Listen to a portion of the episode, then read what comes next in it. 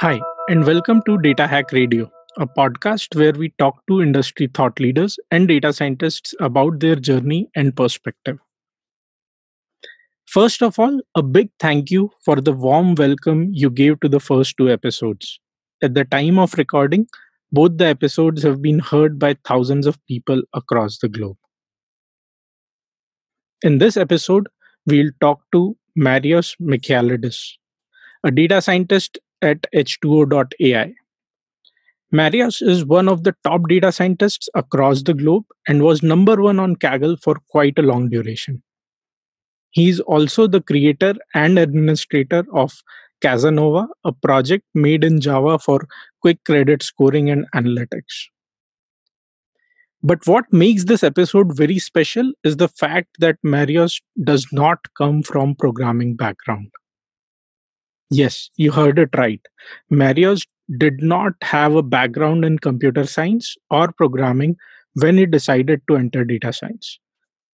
In this episode, we'll talk to Marios about his journey from a beginner to becoming one of the top data scientists across the globe.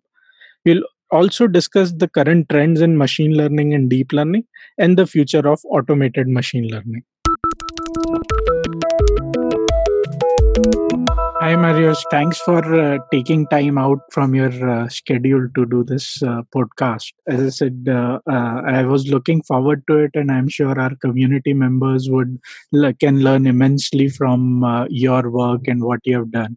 So, eagerly looking forward to hearing more from you and uh, I've been following you uh, for for some time. Uh, obviously, you were one of the top Kagglers, and and uh, you've done really well in the competitions, which we'll talk uh, in the next hour or so.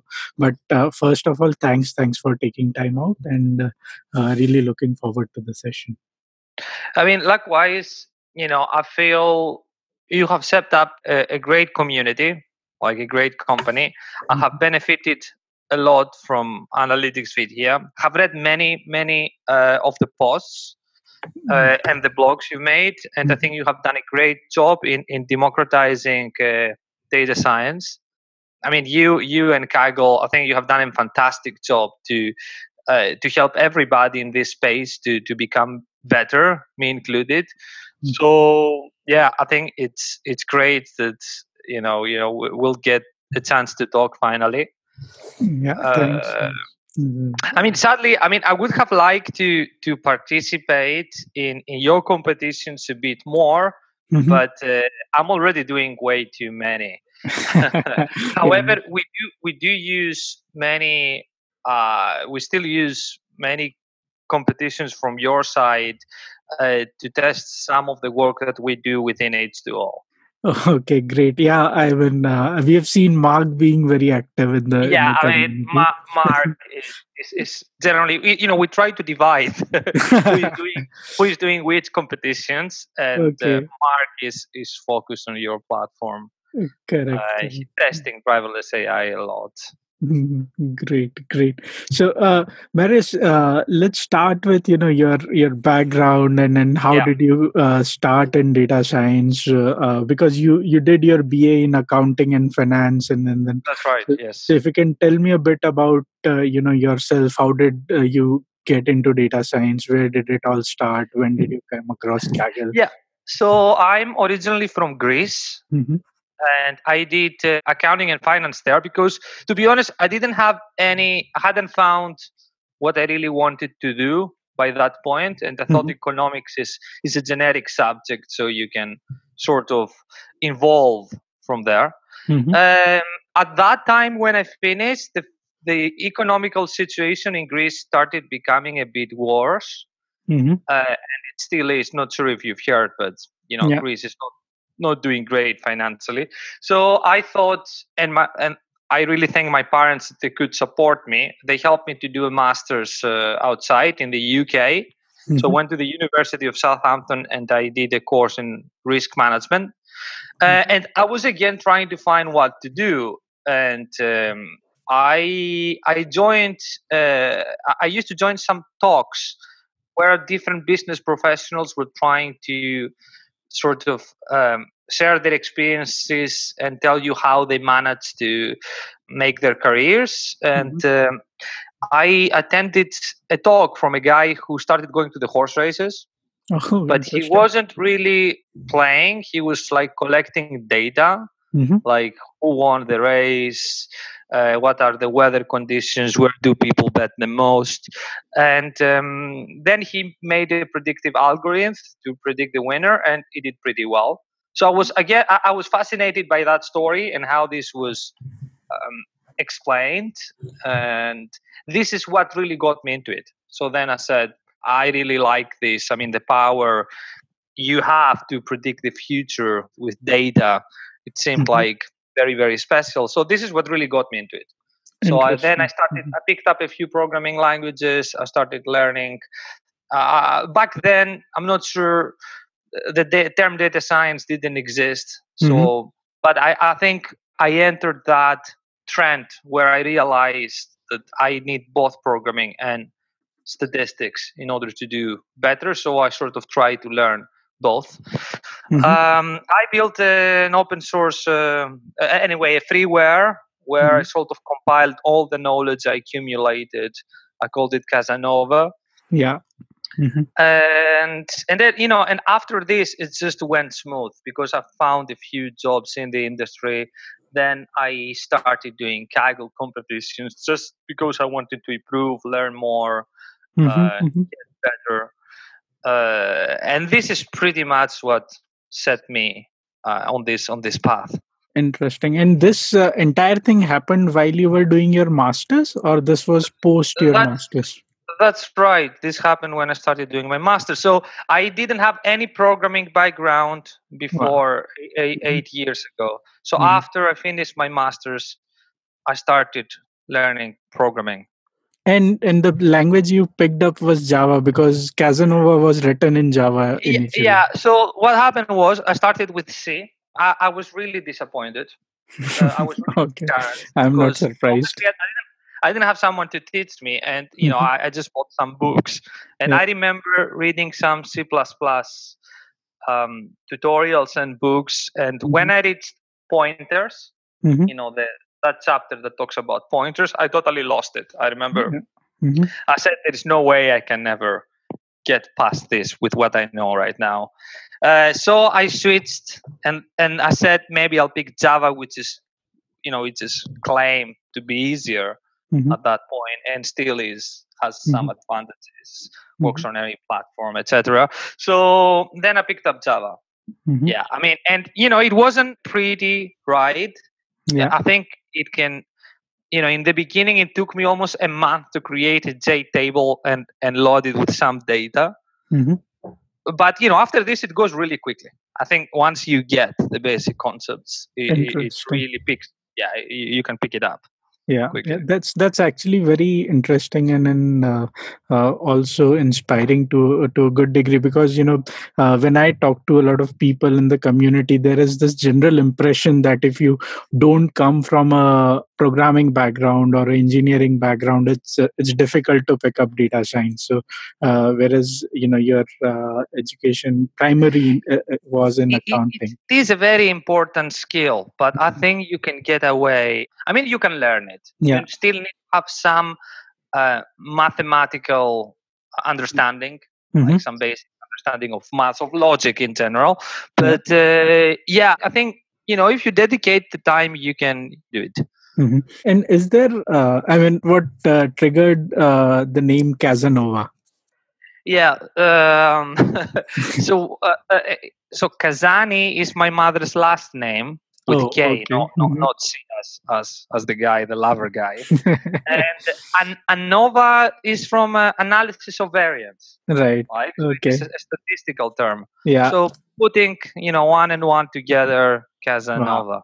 Wow. Okay. Yeah. So yeah, a bit a bit cheeky maybe, but uh, I think it it it means it encompasses the love I have for family and stats. Interesting, interesting. And uh, you developed KazAnova in order to do better in competitions, or or you no, were just no. Uh, so you know b- back then I felt I felt there was a need for um, you know some more tools, Mm-hmm. uh, especially for uh, that that would require an open source or a free GUI Like- Mm-hmm. point and click. Uh, but really, I I started working in credit risk, Mhm. like making scorecards, Mhm. and um, I, realized that I work. th- There are certain things which I do all the time, Mhm. like how I discretize variables, like do optimize binning, do weights of evidence, Mhm. uh, and then I said, you know, instead of doing it for based on another software, another platform, uh, why not do it, you know, like myself? Mm-hmm. Uh, optimize like my workflow, like what I would do when I work for clients. So this was the basic idea: build something that is specifically optimized for for credit scoring. Mm-hmm. Uh, that's why the focus is still like building scorecards. Interesting. And how prevalent was open source at that time? Because uh, you know, No, last yeah. four five years, it it has, has become very prevalent. But uh, at that time, I presume uh, it wouldn't have been that uh, that common. no trend. no no and and, generally uh, uh, knowledge was not as democratized back Mhm. then i mean the companies like yourselves uh, Mhm. came later that could really help to bridge that gap and a lot of the things were knowledge uh, kept by you know people doing the phds um, yeah, uh, it's it's. Uh, I mean, there wasn't that much to go on. I mean, I really like Weka, Mhm. so Mhm. Weka was back Yeah. then, and it was a great source Right. uh, for learning, Mhm. uh, and a few other tools, Yeah. but uh, nothing like what it is Yeah. Right. Yeah, right. needless to say that things like uh, neural networks they were not being used back then. Still, most people would talk about logistic regression and linear models were still being used sort of uh, Mhm. everywhere, and maybe decision trees, but not decision trees as in like random forests and gradient boosting machines. Mhm. So yeah, it's it was. I felt there was there was a gap back then. Mhm. Mhm. Yeah. Now a lot of this has been democratized. Correct, correct. So, uh, and when did you come across uh, uh, your first Kaggle competition, or, or when did you? Yeah. Uh, So it was this Amazon employee classification challenge, which was it, it, it was quite popular for for back then. Right. Like Mhm. if you see how many comp- how many competitors there were in Kaggle, so this one at that point in time had Mhm. three or four more times than the average. Wow. Uh, but I had joined dunnhumby back Mhm. then, um, and dunnhumby had already, uh, you know, it, it was a very it's a very innovative company. So Yeah. uh, they had already hosted two Kaggle competitions by the Mhm. point I joined. Because they really wanted to find some solutions to the problems. And um, so I joined right after they had already hosted the second competition. Mhm. So I've heard about it. Uh, it wasn't the only source. So Mhm. I had a few friends of mine that had looked it, and, and, and you know this this is what really uh, made made the trigger for Mhm. me. Interesting. And how easy or how difficult were initial days in Kaggle, and and how uh, did you kind of uh, pass the initial few days where a lot of people kind of drop off uh, today? Yeah, I think you need to have some perseverance because the first time you're I mean, I have seen some very, very talented people Mhm. over the years. I cannot classify myself as one of them. So when I started, I tried my own techniques, like what I would do, let's say, in a business environment, Mhm. and it didn't do very well. Mhm. Uh, so I immediately had to to adjust. So Mhm. started reading the forums, uh, starting seeing what the others were doing, what tools they were using, Mhm. and I think if you have this mentality, you can improve really quickly. Mhm. Mhm. And uh, yeah, I, I think I managed to finish top ten in in the first competition I participated, but um, it was mostly not completely, but I did a lot of work to see mm-hmm. what the others were doing. Interesting. And to keep doing that today. So yeah. learning from the others is really key. It's really fundamental. Correct. correct. I, I, but you need to give credit also to the community that is very, very open.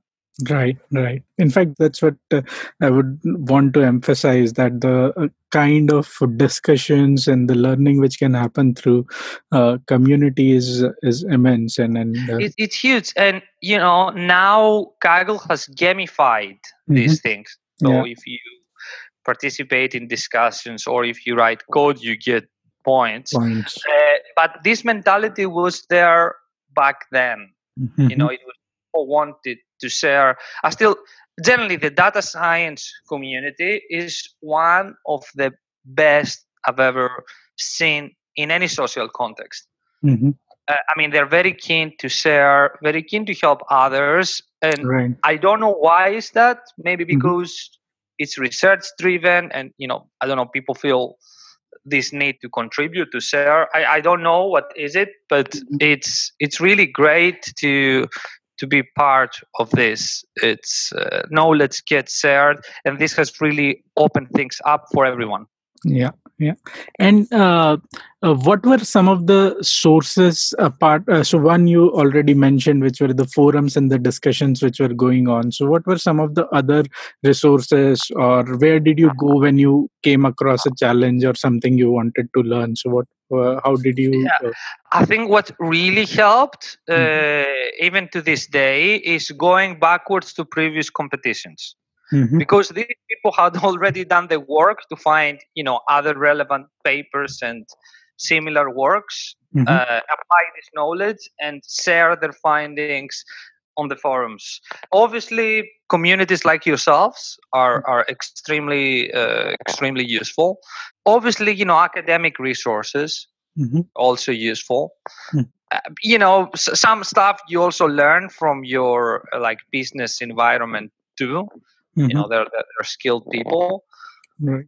I'm just to. I mean, obviously, books and and and tutorials. Mm-hmm. Um, I, I picked up also some online courses. There was one from Andrew Ng, a very good course. Right. these these are the stuff I have tried, and even even to this day, I still recycle these these sources. Sure. And then how? I, I yeah, and then how did it? Uh, how long did it take for you to reach uh, number one in Kaggle? And then uh, tell us a bit more about that journey. Yeah, it took me I think around three years, mm-hmm. maybe yeah, around three years to get to the top spot. Uh, obviously, it was I, I put it, it, was a personal goal to mm-hmm. get there, and I put uh, a lot of time, especially on on that last stretch when mm-hmm. I tried to when I was second or third. I really put the effort there mm-hmm. to um, to get to the top spot. Um, I didn't have this goal from the beginning, mm-hmm. so when I started, I just wanted to see what the best people in the field were doing. Mm-hmm. Uh, I kept improving. Um, then I was a few competitions came which were very close to what I were doing. For example, in in dunnhumby. So uh, I, for example, I remember one was called Acquire Valued Shoppers Challenge, mm-hmm. which was about what people are going to basically buy next. I, you know, I, I got a few good spots. I jumped onto the global rankings quite a bit, mm-hmm. and then you know, you you put small short-term goals. You get to top 20, then you say maybe I can push it to top 15. You get to top 15, you say I can push it to top 10, and and this is how it goes. You know, like slowly, mm-hmm. you put short-term goals. I don't think my job was sudden. Mm-hmm. I think some people have gotten to the top spot more quickly.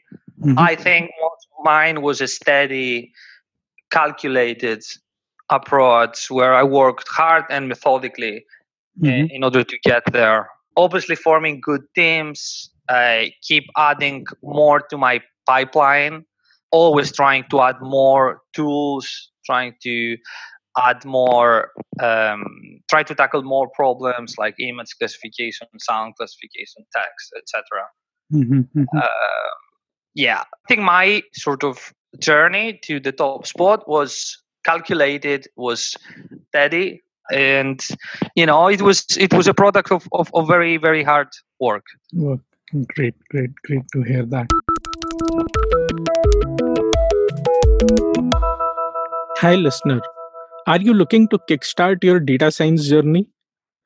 Analytics Vidhya has launched Introduction to Data Science course exclusively for beginners in data science.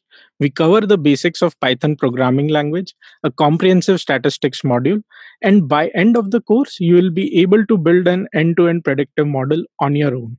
Check out the courses by logging on to trainings.analyticsvidhya.com. The courses are currently running on a 50% discount. So make sure you book these courses within next 10 days to avail the discount.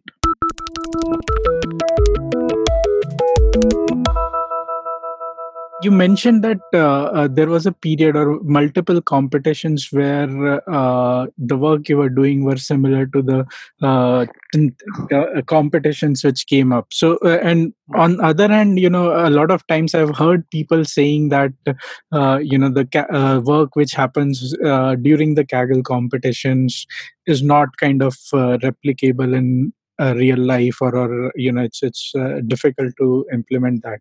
So uh, what is your view so uh, when you have used kaggle how similar you have found it at a problem level and then at the solution level uh, i guess and yeah i mean I, I, understand this argument and i mm-hmm. think there are fundamental differences mm-hmm. right mm-hmm. i mean winning the competition is not the same as trying to make a model that you try to put into production right yeah. i mean it's uh, there are parameters where you don't care that much when you work in a competition like uh, you, you mentioned the, the complexity mm-hmm. yeah, how much resources you need uh, the uplift of the additional complexity versus um, uh, versus yeah i mean how much really you gain right. um, however i still see great value in in doing this i mean yeah. it's I have benefited tremendously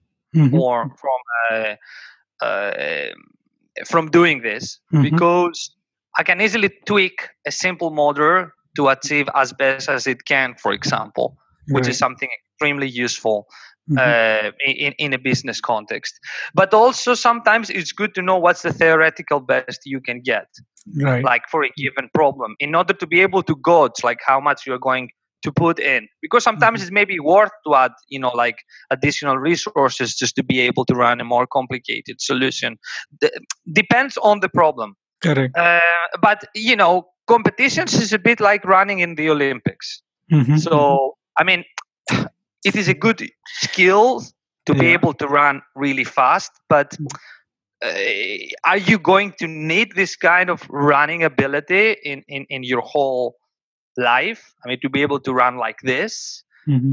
I, I, don't think so yeah mean, but I mean, maybe if someone yeah if someone steals your your bag and yeah. you need to catch him uh, then maybe yeah. um, however i still think it should be uh, appreciated in in a way you know like what you do there because in a way still what you learn and what you apply is more applicable to the business world than just yeah. being able to run Right, right. So, so it definitely opens up the possibilities and then your thinking process in terms of how to solve those problems. Uh, yes. That's true. The other aspect which I personally found very useful in Kaggle competitions was just you know knowing the spread of problems which could be solved and and what are some of the best techniques in which work in different problems and you know then relating it back to some of the work which uh, I was doing. So so find that as well and then uh, you know how do you select which competitions to enter and which ones to uh, uh kind of let let go. Yeah. Um, to, to start with your second question, uh, I enter many.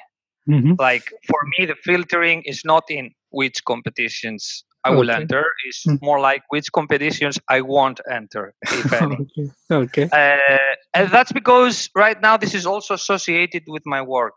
Mm-hmm. Like because, you know, at H2O, we're trying to build driverless. Very, you know, yeah. yes, an automated solution that is extremely competitive to any any type of uh, supervised machine learning problem. Mm-hmm. And um, yeah, so uh, uh, but I would say I will avoid competitions that may require huge resources at this point. So mm-hmm. some com- some image classification competitions that have something like one terabyte of data. These are the ones I might exclude at this point because I yeah I don't want to uh, to allocate maybe I don't want to allocate resources for it. That's mm-hmm. that's my only constraint. Otherwise, I would like I would have liked to try everything if mm-hmm. I can. Mm-hmm. Yeah, because I learn from everything, and even if I don't participate in a competition, I still try to be connected. Try to see what the people used, what were the best techniques, and try to add this to my arsenal. Mm-hmm. Uh, now, going back to your first questions, yes, I think um, learning the tools, learning the techniques is extremely fundamental. And I think even if some companies that hosted competitions, maybe they got some very complicated solutions out of it that were mm-hmm. tough to implement, they've still learned like what were the best techniques out there. I mean, uh, they've learned which simpler models were able to perform well, and this is also very, very valuable knowledge. Yeah. Because if a, if an XGBoost model can get you to top 10 without mm-hmm. requiring huge ensembles, then it's, it's, a very valuable thing to know. Even to know the technique is mm-hmm. very valuable. And you know, Kaggle and, and yourselves, it's an environment that if there is something new, people are going to try it because they're very driven to, you know, like to win. Mm-hmm. mm-hmm. Uh, and as I said, lots of them are researchers. So if there is something new that comes out, people are going to to try it and so you'll get to a benefit from this you as a participant because you will see it right right. And uh, is there a, a, framework which you have developed right now uh, in how do you approach a competition? Are there some let's say best practices which you uh, which you follow yeah, I mean, the first thing that I do is just try to understand the problem a bit, like what I'm being tested on, mm-hmm. what is the metric, is it a regression or is it a classification problem? Mm-hmm. Uh, then I'm trying to see a bit like the the distributions of some variables, how consistent are the training with the test data, are there like fundamental differences um, for example are there temporal elements in the data is time mm-hmm. a factor here uh, do i have very different distributions in some variables for example some groups appearing in the training data mm-hmm. not appearing in the test data let's say i mm. have completely different customers in the training data from yeah. the test data so i do this kind of investigation initially mm-hmm. and this will help me to decide a cross validation strategy Mm-hmm. And my aim here is to try to replicate what I'm being tested on. Mm-hmm. Uh, because I know if I manage to replicate what I'm being tested on internally, uh, I will have a lot of room to try things and yeah. try to see what really adds value and what doesn't add value. And I think data science is very hypothesis testing driven. If you can have reliable data, enough volume, and a testing framework which very well resembles what you are being tested on, mm-hmm. then theoretically you can try all sorts of combinations, all types of feature transformations, feature selections, all algorithms with as exhaustive hyperparameter tuning as, as you can, mm-hmm. and you can really find what's working. Yeah. And so I and I think this is a, a, stage where really determines success for me. Mm-hmm. So if I manage to do this well, I will mm-hmm. also investigate more time in the competition because I think I can, you know, I can really uh, leverage all the different tools um, I could use and techniques mm-hmm. uh, if I have done this uh, properly. Uh, once I pass this stage, then it's a matter of you know trying different algorithms, trying different feature transformations, and mm-hmm. always saving the results, mm-hmm. always saving the predictions, mm. because then I get to the final stage, which is essentially stacking mm-hmm. and mm-hmm. sampling uh, or combining all these predictions with a new model. Mm-hmm. And I think I put, if I have an advantage uh, versus other competitors, is around this space. Mm-hmm. I would say it's a small advantage, but mm-hmm. you know, this has been the topic of my thesis. This has been what I focused on on a lot of my time in Kaggle, like how to create diversified models and mm-hmm. how to really get the most out of stacking, not just using one layer, but possibly multiple layers. So mm-hmm. keep doing models after models, saving predictions, mm-hmm. and then fitting new models on these predictions until you really exhaust all information about the target variable. Interesting. Interesting. Other things that play out, like yeah. you know, forming a good team. Mm-hmm. Uh, this normally comes after you have set up the problem and you have a few good uh, single models. Mm-hmm. Um, again, you probably look for people that are likely to take different approaches than you.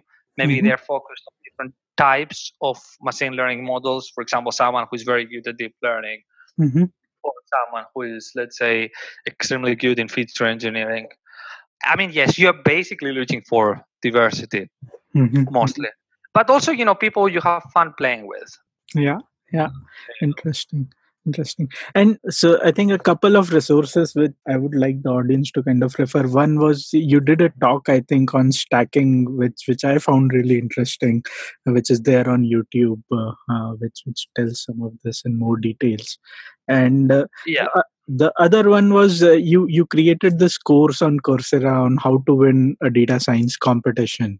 So yeah. i mean obviously it's not just me, right? I mean, right, yeah. Are, I, with a group of great Kagglers and researchers. Yeah, like, yeah, yeah. yeah. But uh, I wanted to ask, how was your experience working with uh, you know fellow instructors, which are all very passionate about Kaggle, obviously, and then uh, yeah, it's great. And you know, I joined late in that project uh, mm-hmm. because there were some last minute uh, dropouts mm-hmm. from this. So I was kind of suddenly invited to mm-hmm. participate, mm-hmm. and I, I, was really honored because these are great Kagglers and uh, mm-hmm.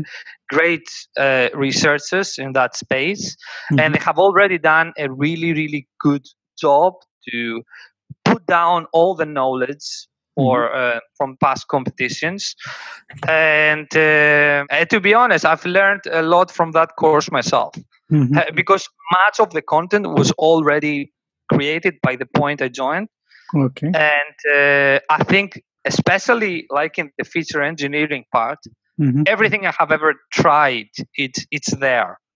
So, mm-hmm. and I think when this course came out, it has mm-hmm. become much more difficult for me to to win. but that's, you know, that's the beauty of it. And I really advise people to take this uh, yeah. because it really as I said, every trick I've ever tried is mm-hmm. is essentially there. Yeah. I cannot think of something that like for typical problems, right? I mean, mm-hmm. not for example, you won't find much on image classification, but for typical, let's say tabular mm-hmm. Excel mm-hmm. type uh, of problems, everything, anything I've ever tried is is there. Right. Uh, and my contribution was uh, was my work in in stacking. Mm-hmm. Mm-hmm. Uh, yeah, again, I think I've I've put in there essentially uh, all the stuff I've been using right. for uh, yeah in the competitions in order to to do well, mm-hmm. and I think it's it has leveled the field. Mm-hmm. Uh, you know, us putting this there, but yeah. it, you know, it also gives us sort of more um, incentive now to improve to hmm. try and learn new things correct uh, in order to uh, try and get better yeah everyone in the ecosystem becomes better actually yeah but i think you can clearly see that after this came out i have mm-hmm. harder time to uh, to get a good spot like i mean i ha- had a few top tens but mm-hmm. i haven't won a competition since that course came out okay, it might be you've become more busier by, the day. Uh, uh, yeah, I mean, uh, I cannot make that excuse to be honest, because I, I, I have spent again much time because now it's also part of my role. Mm-hmm, like, mm-hmm. like to do this. Interesting. Uh, so I cannot make that excuse. That's that's not it. Mm-hmm. I, I think that people have become better Yeah, uh, talking a bit about your uh, you know role at uh, H2O and uh, Yeah. and the products you are developing. So, uh, can you tell a bit more about uh, driverless AI, what it is trying to achieve, and how do you see that going forward? Before I tell you this, let me tell you a bit how I I was connected to H2O because Yeah, yeah, that would be interesting.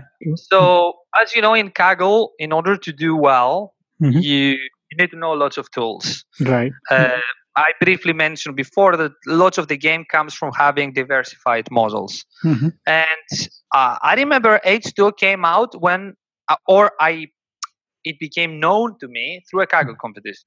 Mhm. Specifically, it was one about um Africa soil. You had to predict the, the substance of, of, of the soil. Mhm. And it was a regression type problem. And uh, H2O came out. Uh, Mhm. they made a few posts in, in, in Kaggle Mhm. uh, about how you could use deep learning to, um, to get a good score. And um, this is what really got me into it. So I saw it. Uh, I'm really good at copying what the others are doing. and uh, the moment I saw this, I tried it. I loved it. I thought it was it was really great, Mhm. and uh, I immediately incorporated it into the tools uh, I use. So there was a great appreciation for me for this open source tool. It Mhm. was like very fast uh, and very good results Mhm. and any chance I got, you know, uh, far before I joined H2O to Mhm. to talk about the tools that I really like to use, uh, H2O was always there. Right. Mhm. Uh, so there was this kind of appreciation, you know, for the company and and the products, obviously.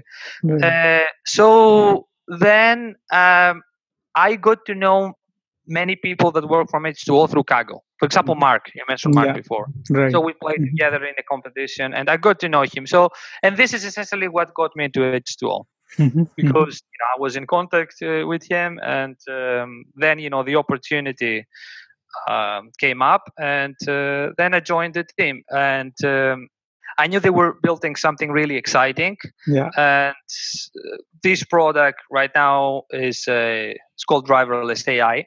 Right. Uh, again, the focus is to to democratize Mhm. uh, data science. Like you know, a lot of the things that experience uh, data scientists, experience Kagglers, for example, do in the competitions can be encapsulated into one tool.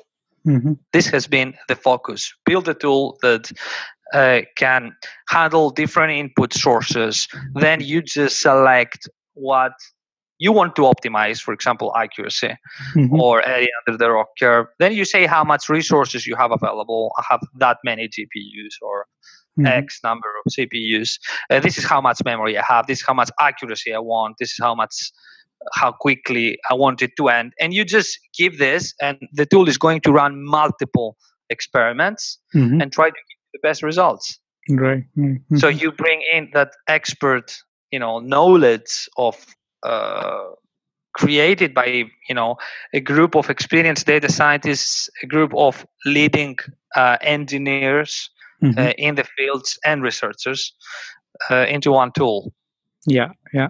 And how do you see that uh, going forward? Do you see automated ML being uh, a part of workflow for every data scientist, which essentially means the role of a data scientist evolves more on taking some of the calls which you just mentioned, or uh, or you see that uh, both the things would go in parallel? How do you see that evolving?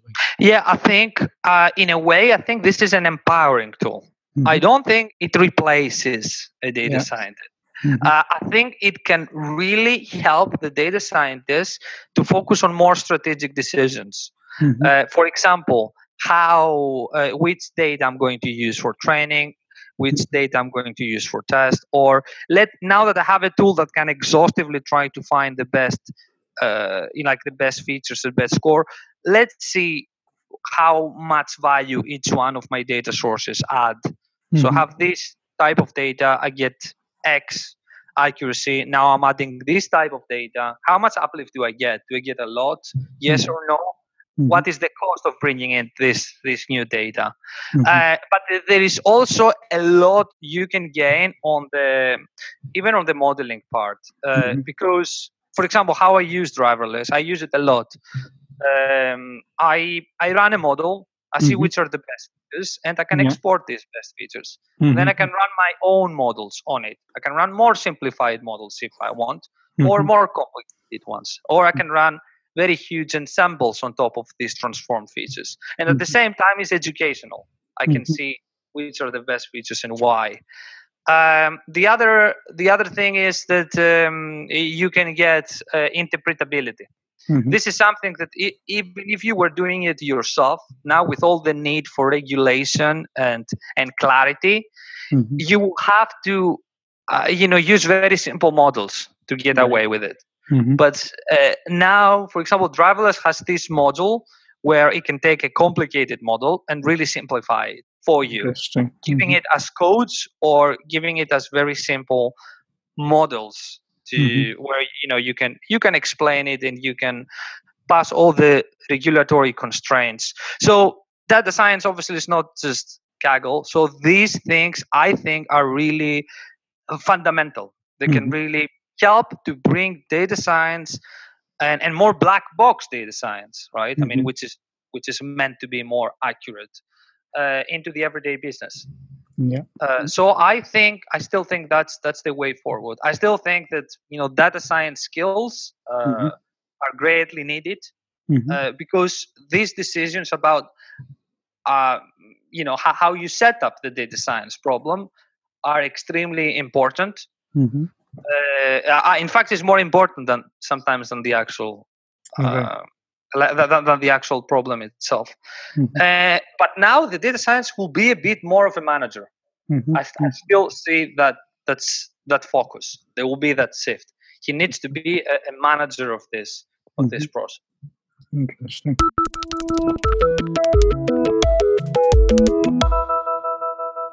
Hi, listener.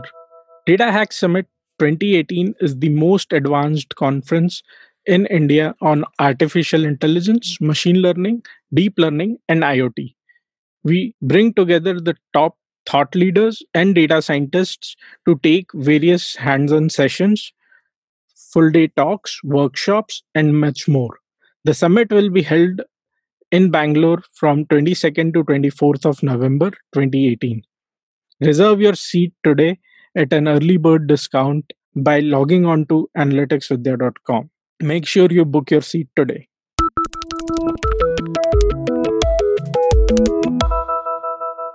One of the thing which uh, I guess came up multiple times in our discussion uh, and is a is an underlying trend that uh, you know uh, uh, in terms of the size of data which you can now process or which you need to process and and the evolution of deep learning and and uh, kind of black box models so so what are some of the uh, you know things that you do to make uh, deep learning models more explainable or, or how do you kind of overcome that obstacle of uh, uh, you know get, still getting the best out of uh, a, a, black box kind of model?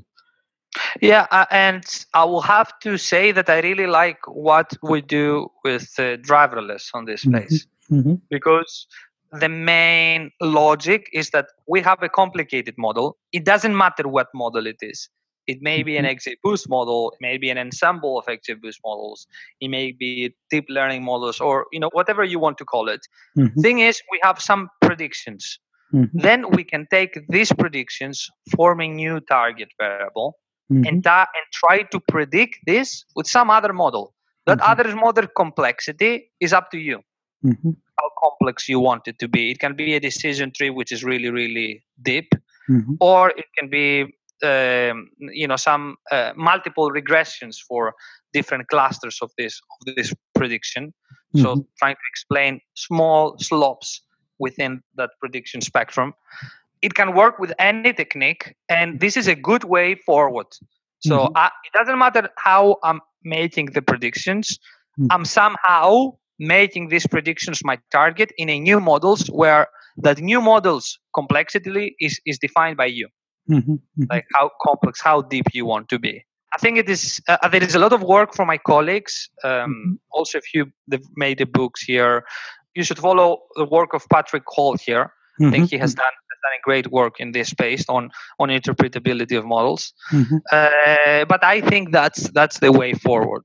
Mm-hmm, mm-hmm. Um, now about how going on generally being able to run deep learning models on a larger scale. Mm-hmm. Um, I think it's just the, the, usual tricks here. So batch size, uh, trying to, to stream, you know, to load only what you need basically mm-hmm. for it, uh, mm-hmm.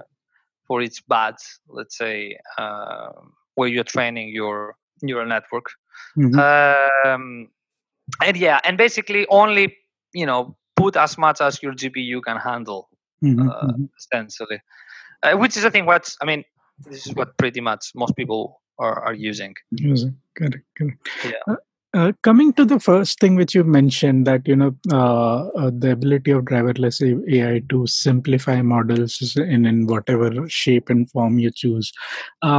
That's that's actually a uh, you know interesting development which has happened in the last few years. And I, I remember the first paper i came across which was mentioning something similar. But it, it also highlighted that there are some limitations in the way uh, you can simplify models or there are there might be biases which come in in the approach. So have you seen something similar? How is that yeah i mean you can never get exactly the same right? I mean of essentially course, when you get a model that tries to explain another model, right. it won't be per- it won't be perfect. Mm-hmm, mm-hmm. Uh, I mean, you always lose something. I right. mean, you I mean, you cannot get an ensemble mm-hmm. of models explained by one simple model. Correct. Like completely. There's always a loss of information there, but mm. hopefully, what you get is is good enough. Um, like for for the regulators, for example mm-hmm. is mm-hmm. hopefully good enough to, to bridge that gap you know to take away this this fear of, of black box mm-hmm. like that you know the model is making reasonable predictions like this guy was not given credit because you know he he or she has missed uh, two three payments in the past yeah these are the most predictive inputs here so um, yeah hopefully it helps to to bridge this gap but i don't think you can go completely mm-hmm. from a, a, very complicated models to a simple one without losing anything. Mm-hmm, mm-hmm. Uh, but I still think that's uh, that's a hyperparameter here mm-hmm, mm-hmm, because you can, if you really want, you can use a random forest to mm-hmm. explain your more complicated model, sure. right? But then mm-hmm. it's not interpretable. It's not itself, interpretable, right? So yeah, I think you will always lose something here, but hopefully it's it's good enough to uh, to get yeah to pass through that that regulatory barrier. Mm-hmm, mm-hmm. This this is what I believe. Interesting. Um, yeah. Yeah. Uh, one of the things which we uh, haven't spent time on is your academic uh, side of uh, your career. So I know you've done your PhD uh, yeah. recently. So can you tell uh, what was your PhD topic around? Because it was in, in data science, and and how did you go about doing it? Yeah, I mean, my PhD was specifically about recommenders mm-hmm. because my role back then was in dunnhumby where mm-hmm. i was working in this recommendation space mm-hmm. uh, for a grocery environment basically mm-hmm. Mm-hmm. uh, which is a special case of uh, recommendations because people tend to buy what they already like mm-hmm. so i think a lot of uplift can come from making certain that when it is the time for you to buy the item which we know you like mm-hmm. you just you know you buy it for example you don't forget it uh, so i did a lot of work in this space uh, not just the modeling but also the feature engineering mm-hmm. like what type of features for example you could use to get the most out of it mm-hmm. uh, obviously we had success you know in the company doing this Mm-hmm. Uh, but also, it was a great opportunity to combine this with uh, ensemble modeling in this space, mm-hmm. which how I I created um, StackNet, which mm-hmm. is a, a, methodology of uh, basically doing multi-layer stacking. Stacking. Mm-hmm. Yes. So stacking, which resembles essentially neural network, mm-hmm. Mm-hmm. like a feed-forward neural network, where you know you can keep adding stacking layers on top of mm-hmm. others. Mm-hmm. Uh, you, you can go as deep as deep as as your basically your diversity and your volume of data allows you to. Mm-hmm, mm-hmm. So these two things essentially form my thesis. So generally, optimizing for this recommenders problem, but at the same time uh, doing so using um, stacking uh, ensemble of models. Mm-hmm. Interesting, interesting. So you've you've done your PhD. You also did the uh, uh, or were part of the team which created the Coursera course. Is is teaching yeah. something which uh, which you enjoy and you see uh, foresee yourself doing that more in future? Yes, I think I have an obligation to. Mm-hmm. You know, because uh, I have been lucky in a mm-hmm. way you know, I, have worked a lot, but I have also been at the right point at the right time. Mm-hmm. Uh, I chose to do things alive, which I, I, liked, and they happened to be like the next big things. I didn't mm-hmm. know that data science will be that big when I started. Mm-hmm. They were not called data science back then. Yeah, happened to see that person who really um, he explained this so well, this horse racing problem, and I was so fascinated uh, by it that I I started doing this. And uh, it's not secret that I've learned most of the things uh, mm-hmm. online.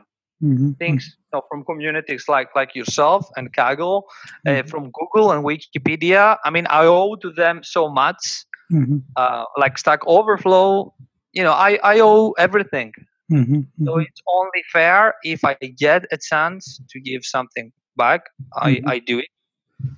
So I I totally see myself, you know, keep doing this uh, mm-hmm. going forward. So mm-hmm. any chance I get to uh, to share my experience and mm-hmm. and knowledge in this space, knowledge that was acquired but willingly given to me, like freely yeah. Uh, i think it's only fair i you know i give something back mm. if i can.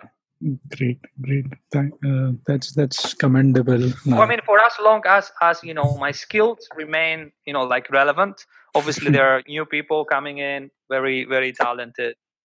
Um, it's harder and harder to to remain uh, you know really competitive in what you do but for uh, for as long as as this lasts uh, uh, you know i try to make certain that whatever i learn you know mm-hmm. it goes back one way or another yeah yeah i think you're being extra modest there about uh, being relevant but uh, but uh, no that's that's uh, really commendable and, and uh, i really appreciate the willingness thank you but really what i've done is nothing compared to what you you have done in, in your community you know this is what really changes mm-hmm.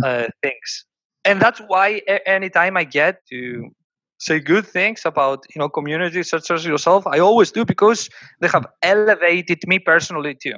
Mm-hmm. You know what they made what I do interesting. They made what I do important. Mm-hmm. You know, I don't know if data science will be where it is today if it wasn't for communities like you. No, thanks. Yeah, thanks. people wouldn't be that aware of it. Mm-hmm. You know, like the the prospects, the the, um, the capabilities, what you can achieve, and the fact that you know it's not. I mean, the knowledge is it's out there, mm-hmm. and you grab it, and then you can start transforming. You know, mm-hmm. like the your yeah. business, the world. Yeah.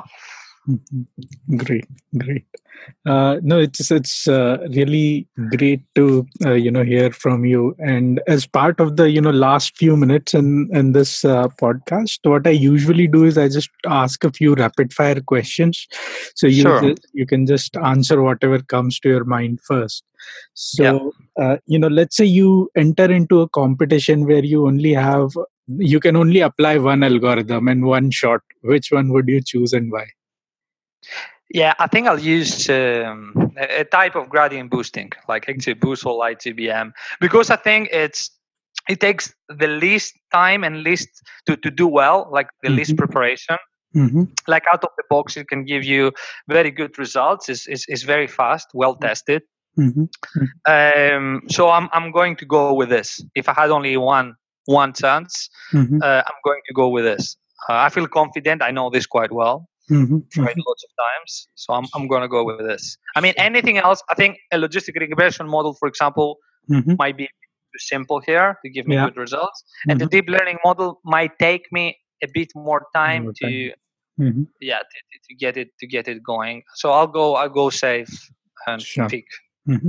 gradient boosting myself. Yeah, if you had to pick a topic for your PhD thesis today, what would you choose? I really like this work about interpretability.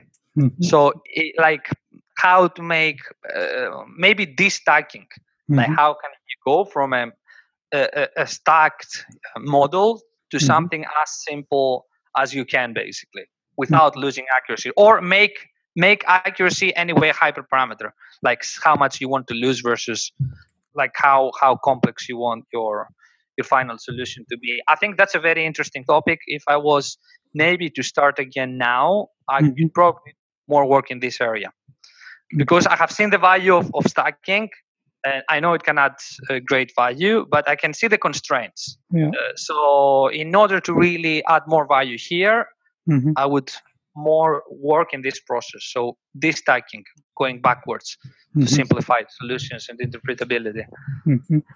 Sure. And uh, assuming you had, uh, you know, all the resources uh, you wanted, uh, how uh, what would you do to develop uh, the d- data science ecosystem in Greece further? And then what what would be some of the things you would want to do in the next few years? you mean back in my home country? Yeah, yeah, yeah. Um, to be honest, I would really like to increase awareness. You're right, mm-hmm. because the country still suffers financially, and I'm obviously close to my home country. Mm-hmm. I have my family there. I'm yeah. close to them. You know, I, I, I, still, you know, I help them any way I can. Mm-hmm. And um, I think data science is a great opportunity for any country that mm-hmm. has like, you know, um, people which, you know, they, they, they have like good education um, mm-hmm. Same with India. Like, yeah. like who have good educational background, but you know maybe the economy is not at its best as of now. Mm-hmm. I think this is this is a great field to start mm-hmm. because the barrier to enter is not that great. I mean, basically, a, a person with a laptop and a GPU can start learning, can start you know like doing things in this area. Mm-hmm. So uh, I think uh, the first entry point is to go to a few universities here, mm-hmm. like back in my home country, and make them a bit more aware of this. Start start with this. Start to see if uh, you know, just putting the word out because if I go back to my hometown, I'm mm-hmm. basically from a village, mm-hmm. and I told them I'm a data scientist. They don't know what it is. Mm-hmm. Yeah, I mm-hmm. can tell you they don't know what's yeah. a data scientist. They they they, and I think we I I have an obligation to increase this this awareness. But you mm-hmm. start with simple things, yeah. like probably connect to a few universities and just mm-hmm. getting the word the word out, like how beneficial it has been for me, how beneficial it has been for the world, how you know data now is being appreciated as a valuable resource. Mm-hmm. Uh, what you, you know, just putting a few use cases out, mm-hmm. and then going more um, technical things yeah, I, I think you're right. I need to start doing this. that's that's great to hear. Uh, great. Uh, thanks, thanks, Marios, for your time. As I said initially, really uh, enjoyed our conversation, and and uh, you know, uh, great to know your journey, how how things came together, and then I uh, really think there is there is a lot to learn from your perseverance, the kind of hard work you've done to come from a different domain and then reach the top of Kaggle and then uh, you know the next set of work which you're doing on interpretability and then driverless AI. So uh, so huge amount of learning there, and I'm sure the community would uh, enjoy that a lot. And sure, and and mm-hmm. on my you know from my side, I would like again once again thank you for all you know the work you've put in your community mm-hmm. to really make it easier for us to to stay uh, connected mm-hmm. you know okay. to stay connected with this field to stay to keep becoming better mm-hmm. uh, generally to, to democratize you know like this knowledge it is you know like communities like yourselves that you know have mm-hmm. really uh, changed the, the mm-hmm. space here Mm, great, yeah. great. Thanks. So yeah, thank you, thank you, thank you very much. It was great to talk to you. Same. And uh, yeah, I, and we should keep in touch. We will keep in touch. We will keep in touch. Thanks, thanks, Marios.